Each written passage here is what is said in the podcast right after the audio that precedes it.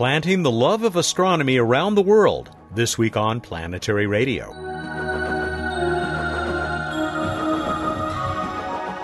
Welcome to the travel show that takes you to the final frontier. I'm Matt Kaplan of the Planetary Society. Mike Simmons created Astronomers Without Borders just seven years ago. Now his little organization has coordinators in 45 nations, from Argentina to Zambia. Mike returns to our show this week with an update on AWB's projects and activities worldwide. The National Research Council is one of the national academies in the United States.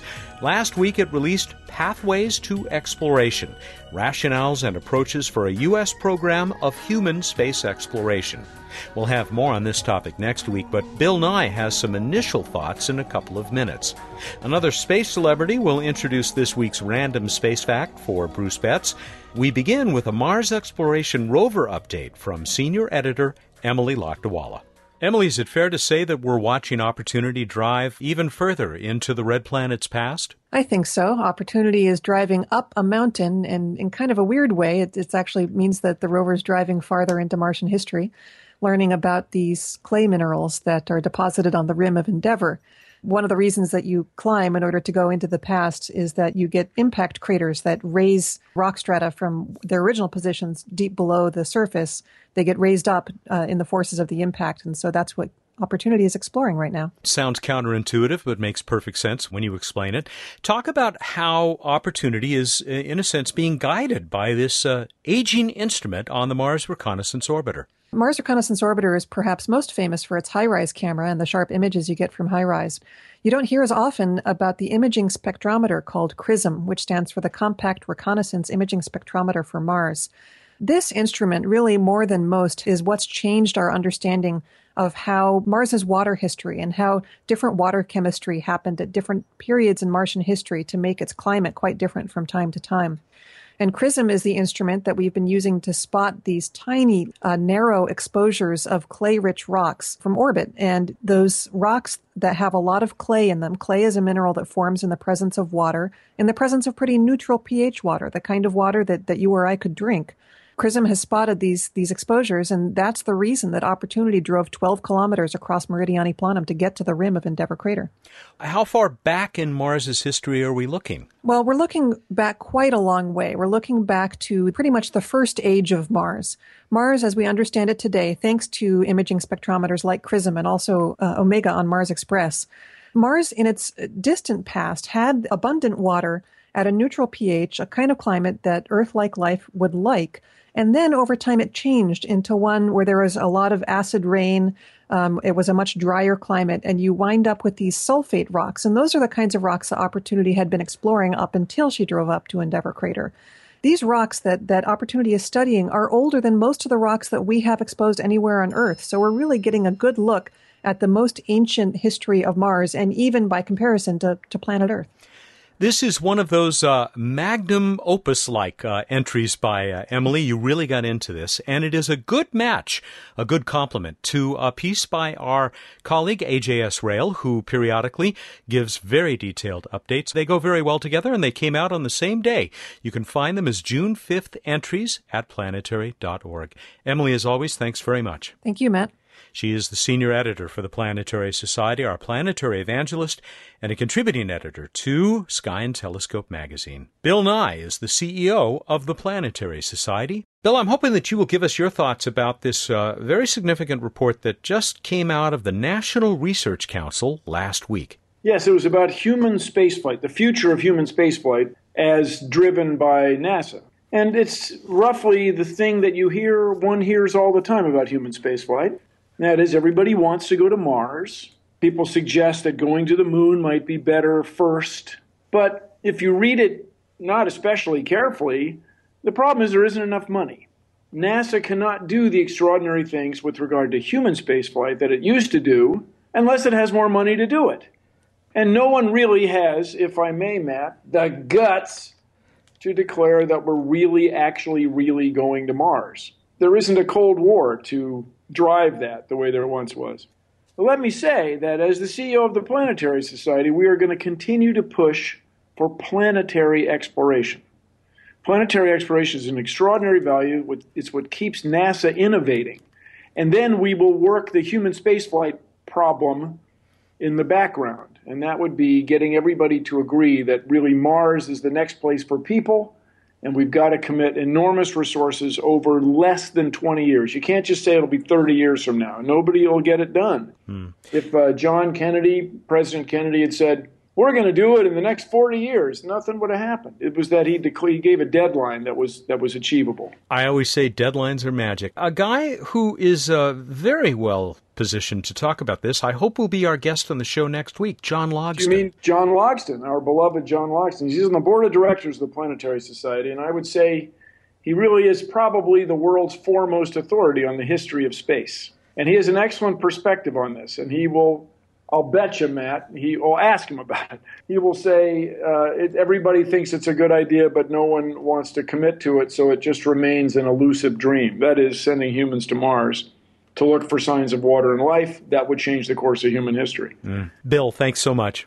Thank you, Matt. He is the CEO of the Planetary Society. Back in a couple of moments with Mike Simmons, the head of Astronomers Without Borders.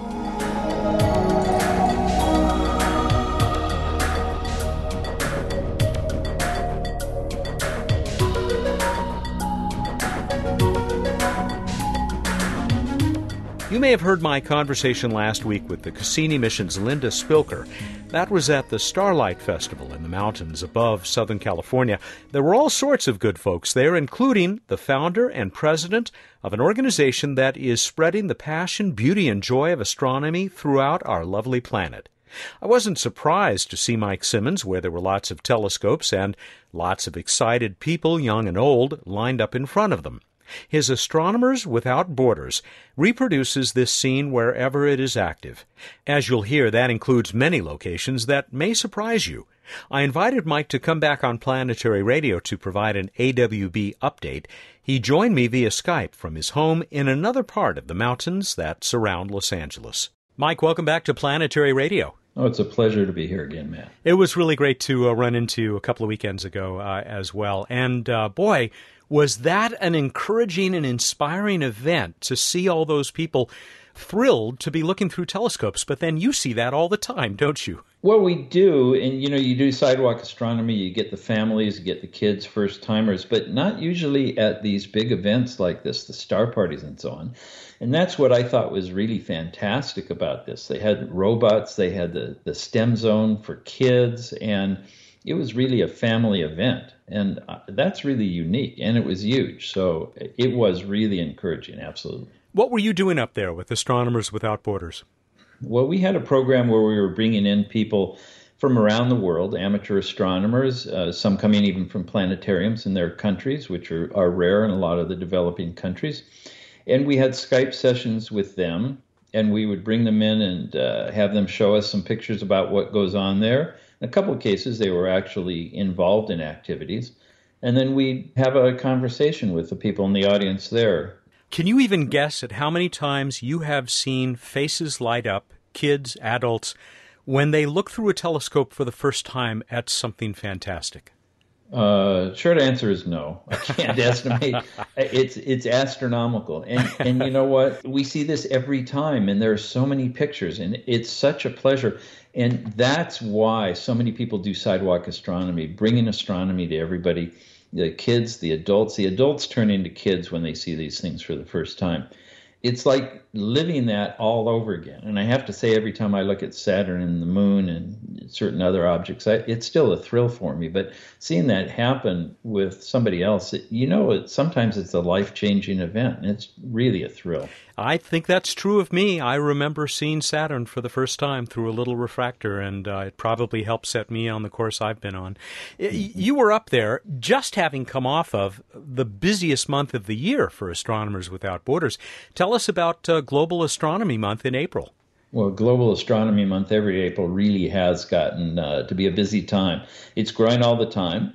This is a follow up to the 100 Hours of Astronomy Cornerstone project that I led during the International Year of Astronomy in 2009. And we wanted to continue that excitement of uh, bringing in the amateur astronomers and having them do things, both sidewalk astronomy, special events. We have online events. There's a, a growing, very popular Astro Arts program We have hangouts or suggestions for people to observe together. And all of our observing is really done together, even if people are halfway around the world from each other. They know that the others are observing and looking at the same things at the same time. Sometimes it's uh, specifically for Saturn or Jupiter or the moon, and they know telescopes are pointed at it all around the world as darkness sweeps around the world. So it's a very busy time. It's become insanely popular, and there's there's still more to do. It's still going to get bigger. When you say halfway around the world, you mean it. What are some of the nations that people might find somewhat unexpected where uh, this activity is taking place? Not just during April, but around the year. It's interesting that there are some countries that are particularly active in astronomy or different kinds of astronomy that you might not expect. Our Astropoetry program, which is an annual big contest during Global Astronomy Month, too. Romania is a hotbed of astropoetry. Brazil is very active. The one country that I go to, have gone to quite a bit, is Iran, and that is perhaps the most active country in astronomy that, that I know of. Unlike here in the US, it's almost entirely young people. People over 30 are unusual, and it's really dominated by women. It's uh, it's very exciting. They have new ideas and lots of activities. They're very passionate about it, and a lot has to do with outreach as well. It is a, unexpected in some countries, but I have to tell you, there's astronomy going on everywhere because I know people doing it in Kabul and I've seen it myself in Iraq. And it's nice that you mentioned Iran because I remember how pleasantly surprised I was the first time I got email to Planetary Radio from a, from a listener there who obviously listens to the podcast. You've got a photo right on the uh, homepage for Astronomers Without Borders, which, by the way, is astronomerswithoutborders.org. .org. And it's this old fellow. You were telling me he's right there. He's in Iran. Well, he's in Iraq next door. Actually. Oh, in Iraq. I, am sorry. But you know what? There's an interesting connection because he's in the northern Kurdish region. I was surprised when I was there to learn that the Kurdish culture, as well as the language, is very, very similar to Persian in, in, in Iran. So it's really much more Persian than it is Arab. That was a telescope that I took along with me when I first uh, went to the northern section of Iraq, and there was a lot of equipment that was donated or sold very, very cheaply so that the club there could get a hold of a telescope. It's something that people don't realize. There are no telescopes in many countries, none at all. Hmm. And if there are some, they're usually not accessible to amateurs or to the public and people say, well, they, can order one online because they don't have stores, but they, they don't have credit cards, and, and things that get mailed get stolen. There's just really no way to do it. So we have programs uh, associated with that sort of thing as well. But in this case, this was an older gentleman who's a, a Kurd and wearing traditional Kurdish garb. But we have pictures like that from all over the world. And, and you know, the thing is, that telescope there is a very common type of telescope here. That's a Meade LX200. And you see that all over the world. And after you've looked at enough of those pictures, you realize it, it's the same thing. It, the people are the same. They're doing the same thing. They're looking at the same things. The clothes change, the color of the skin changes. But otherwise, it's just remarkable the similarities. We're all doing the same thing, sharing the same sky. That's Mike Simmons, founder and president of Astronomers Without Borders. Mike and I will be back in a minute. This is Planetary Radio. Hi, this is Emily Lakdawalla of the Planetary Society. We've spent the last year creating an informative, exciting, and beautiful new website. Your Place in Space is now open for business. You'll find a whole new look with lots of images, great stories, my popular blog, and new blogs from my colleagues and expert guests. And as the world becomes more social, we are too, giving you the opportunity to join in through Facebook, Google, Twitter, and much more. It's all at planetary.org. I hope you'll check it out. Your name carried to an asteroid. How cool is that? You, your family, your friends, your cat, we're inviting everyone to travel along on NASA's OSIRIS REx mission to asteroid Bennu. All the details are at planetary.org slash B-E-N-N-U. You can submit your name and then print your beautiful certificate. That's planetary.org slash Bennu. Planetary Society members, your name is already on the list. The Planetary Society. We're your place in space. Welcome back to Planetary Radio. I'm Matt Kaplan. This week we are catching up with Mike Simmons, founder and president of Astronomers Without Borders. Mike was telling us about just a handful of his travels across this planet, introducing men, women, and children to the wonders of the night sky. He mentioned the enthusiasm for astronomy he has found in Iran, particularly from women. Sitting on the board of AWB is Anousheh Ansari, the first astronaut of Iranian descent. Many in the third world might never have had the opportunity to look through a telescope without AWB. The organization's activities continue to expand. Mike and his colleagues are preparing a crowdfunding campaign on Indiegogo that will take him back to Africa. More about that in a moment. But first, I want to come back to that poetry program that you mentioned. Is that part of this Astro Arts program that you were telling me about? It is part of the Astro Arts program, and the Astro Arts program in general brings artists who do space art, astronomy related art, to the Astronomers Borders website to blog, to show their work. We also have hangouts that, that we do so people can see what they do and hear from them. And th- these are people that just, they're doing the same things in a way, it's just a different perspective. They're looking at it from a different angle. Astro poetry is something similar, people expressing their feelings about astronomy, which is not something you get in every science, you know, but the inspiration of astronomy is very different. And they write poetry about their feelings about the sky, in the same line as people like Robert Frost, who wrote some very famous stuff related to the sky.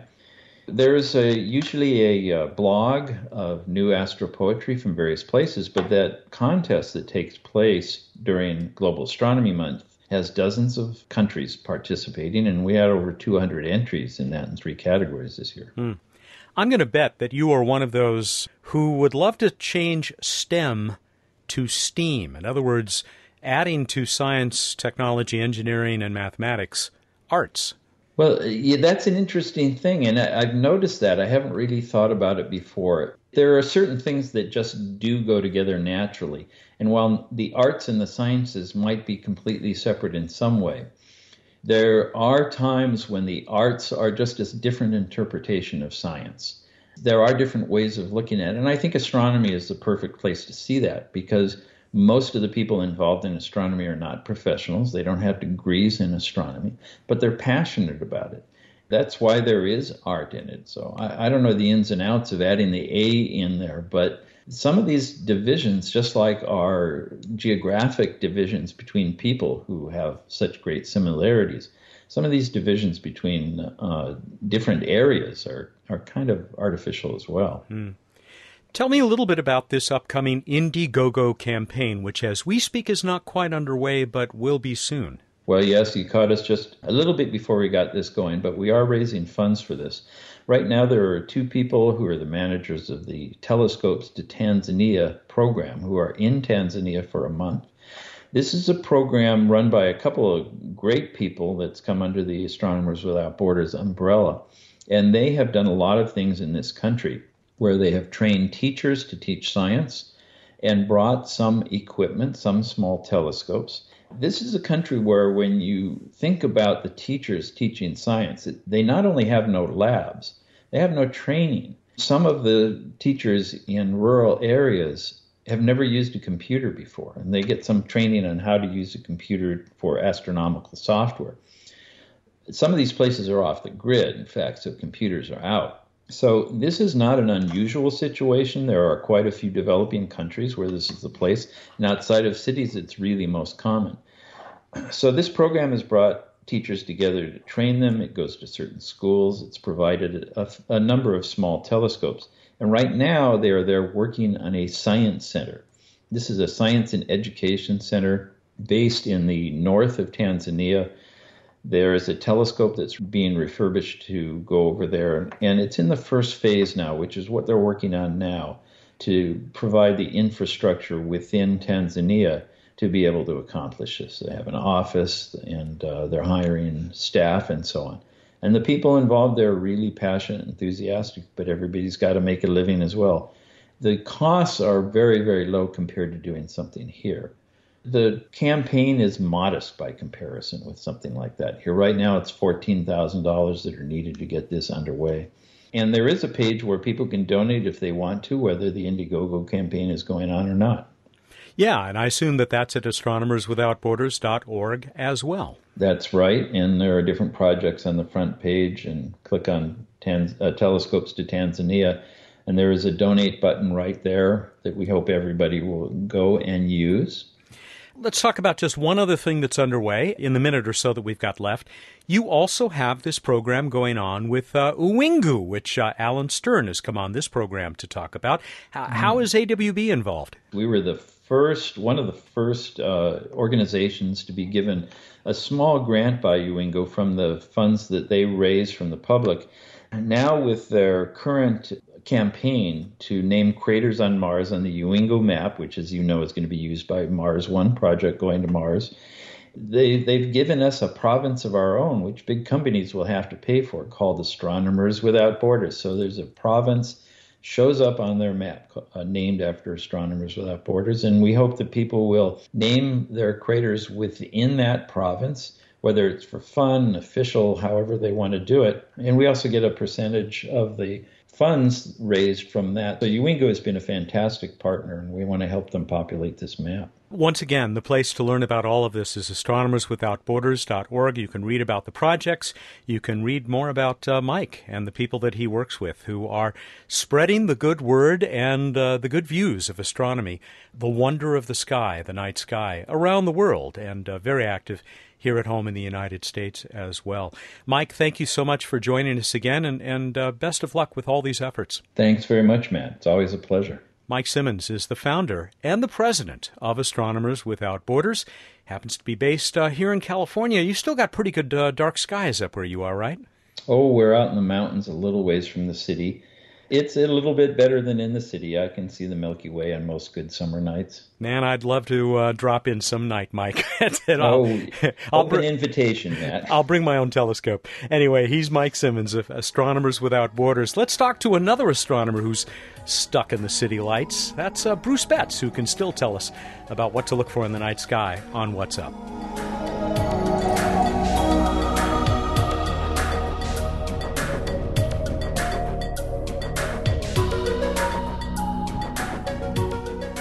Got Bruce Betts here, the director of science and technology, both, both together, S&T, for the Planetary Society, and that means it's time to hear about the night sky and do other fun stuff on What's Up. Welcome back. Thank you. Good to be back. I'm glad too. And uh, we have a guest random space fact introducer that we'll uh, get to in a moment. We'll save my voice.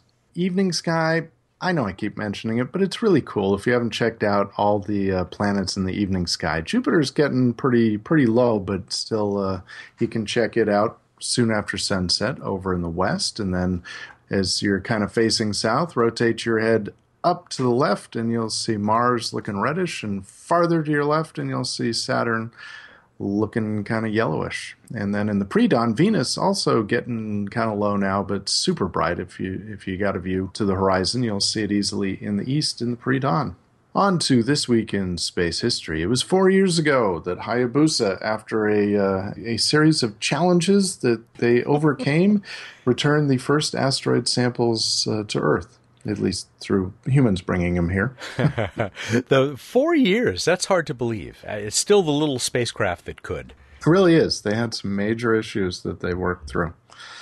All right, now I'm I'm ready. I'm ready for the for the guests. Okay, here he comes. Hey Bruce, it's Will Pomerantz from Virgin Galactic, and I'd love it if you could hook us all up with a random space fact. Yeah, Will Pomerantz, Vice President for Special Projects at Virgin Galactic, uh, hoping to uh, launch uh, Spaceship Two with people, with the boss, Richard Branson, into space later this year. What have you got for him? When uh, the Saturnian moon Titan was discovered in 1655 by Dutch astronomer, famous dude, Christiaan Huygens, he named it Saturni Luna, or Saturn's moon. so that was its name for uh, for a couple decades. Then then someone started finding more, and they just gave numbers, and eventually it it got they worked things out. Because it would have been a little confusing now with more than sixty known moons at Saturn. it's like, hey, this is Saturn's moon, and And this is Saturn's moon. Hi, I'm Saturn. This is my moon moon and my moon moon. That's right, my brother. Oh, Bob Newhart, we love you. Indeed. All right, on to the trivia contest. I asked you, what is the only spacecraft that ever flew approximately over the poles of the sun? How'd we do, Matt? Nice response. We're getting lots and lots of people entering uh, nowadays. Our winner this time, if he got it right, that is, Stephen Coulter. It's been quite a while since I think he's won one. Stephen Coulter of Australia, so it's going to cost us the postage to send him the Little Bits uh, space kit. That uh, terrific kit of uh, electronic components that you just sort of snap together with magnets. And this one was developed in cooperation with NASA, as we've mentioned in the past. You can learn more about them at littlebits.cc. Stephen said the only spacecraft that flew approximately over the poles of the sun is the Ulysses, a joint NASA ESA project, and uh, that it uh, got launched by a space shuttle, which I thought was pretty interesting. Very long mission, lasted until 2008, he says. That's seven years longer than Odysseus's return from the Trojan War took. Nice. Very nice. so I take it from your laughter that he also got the answer right. Uh, he did indeed, Ulysses, because it, it turns out orbitally it is not easy to do that plane change, uh, inclination change, and get up over those poles. Uh, they actually went out to Jupiter to use its gravitational tug to get them into that near near polar giant orbit around the sun to give new insights, as it did, into uh, what was what was going on with the part of the sun we can't particularly see. Yeah, unique mission. Uh, we also got this note from uh, Mark Smith, who uh, said that he understands that Ulysses had to turn off its radio during the gravity assist at Jupiter to avoid hearing the sirens on Callisto. Good one. Wow, all sorts of good mythology humor going on here. Yeah, and I, I, I will mention briefly uh, Dalton Long, also in uh, Portland, Oregon, wanted us to do a shout out to Pine Mountain Observatory, but we don't do that kind of thing, Dalton, so sorry. Way, way to stick to your principles. You betcha. All right, here's your next trivia question. What planet in our solar system has the most moons over 1,000 kilometers in diameter? And as a, as a side note, how many does that planet have over 1,000 kilometers diameter? Go to planetary.org slash radio contest to get us your entry. Wow. When do they need to get it in by, Matt? And, and what are they competing for? We are going to give away a signed copy of Meteorite Hunting How to Find Treasure from Space from our friend Geoff Notkin, one of the Meteorite men. It's a really fun book and it's uh, signed to, uh, it says, Thank you for supporting planetary radio. That comes from Geoff, and uh, we'll throw a t shirt in as well. How's that? You need to get us these entries by the 17th. That'd be June 17th at 8 a.m. Pacific Time, Tuesday the 17th. Well, that was nice of Geoff. We appreciate that. All right, everybody, go out there, look up the night sky, and think about power drills, and just help you out. Power Tools, that's right. Father's Day coming up. Don't forget anybody. He's Bruce Betts, the director of Science and Technology for the Planetary Society, who joins us each week here for What's Up. Join us next week for a conversation with space policy and history expert John Logsdon. Planetary Radio is produced by the Planetary Society in Pasadena, California, and is made possible by the borderless members of the Society. Clear skies.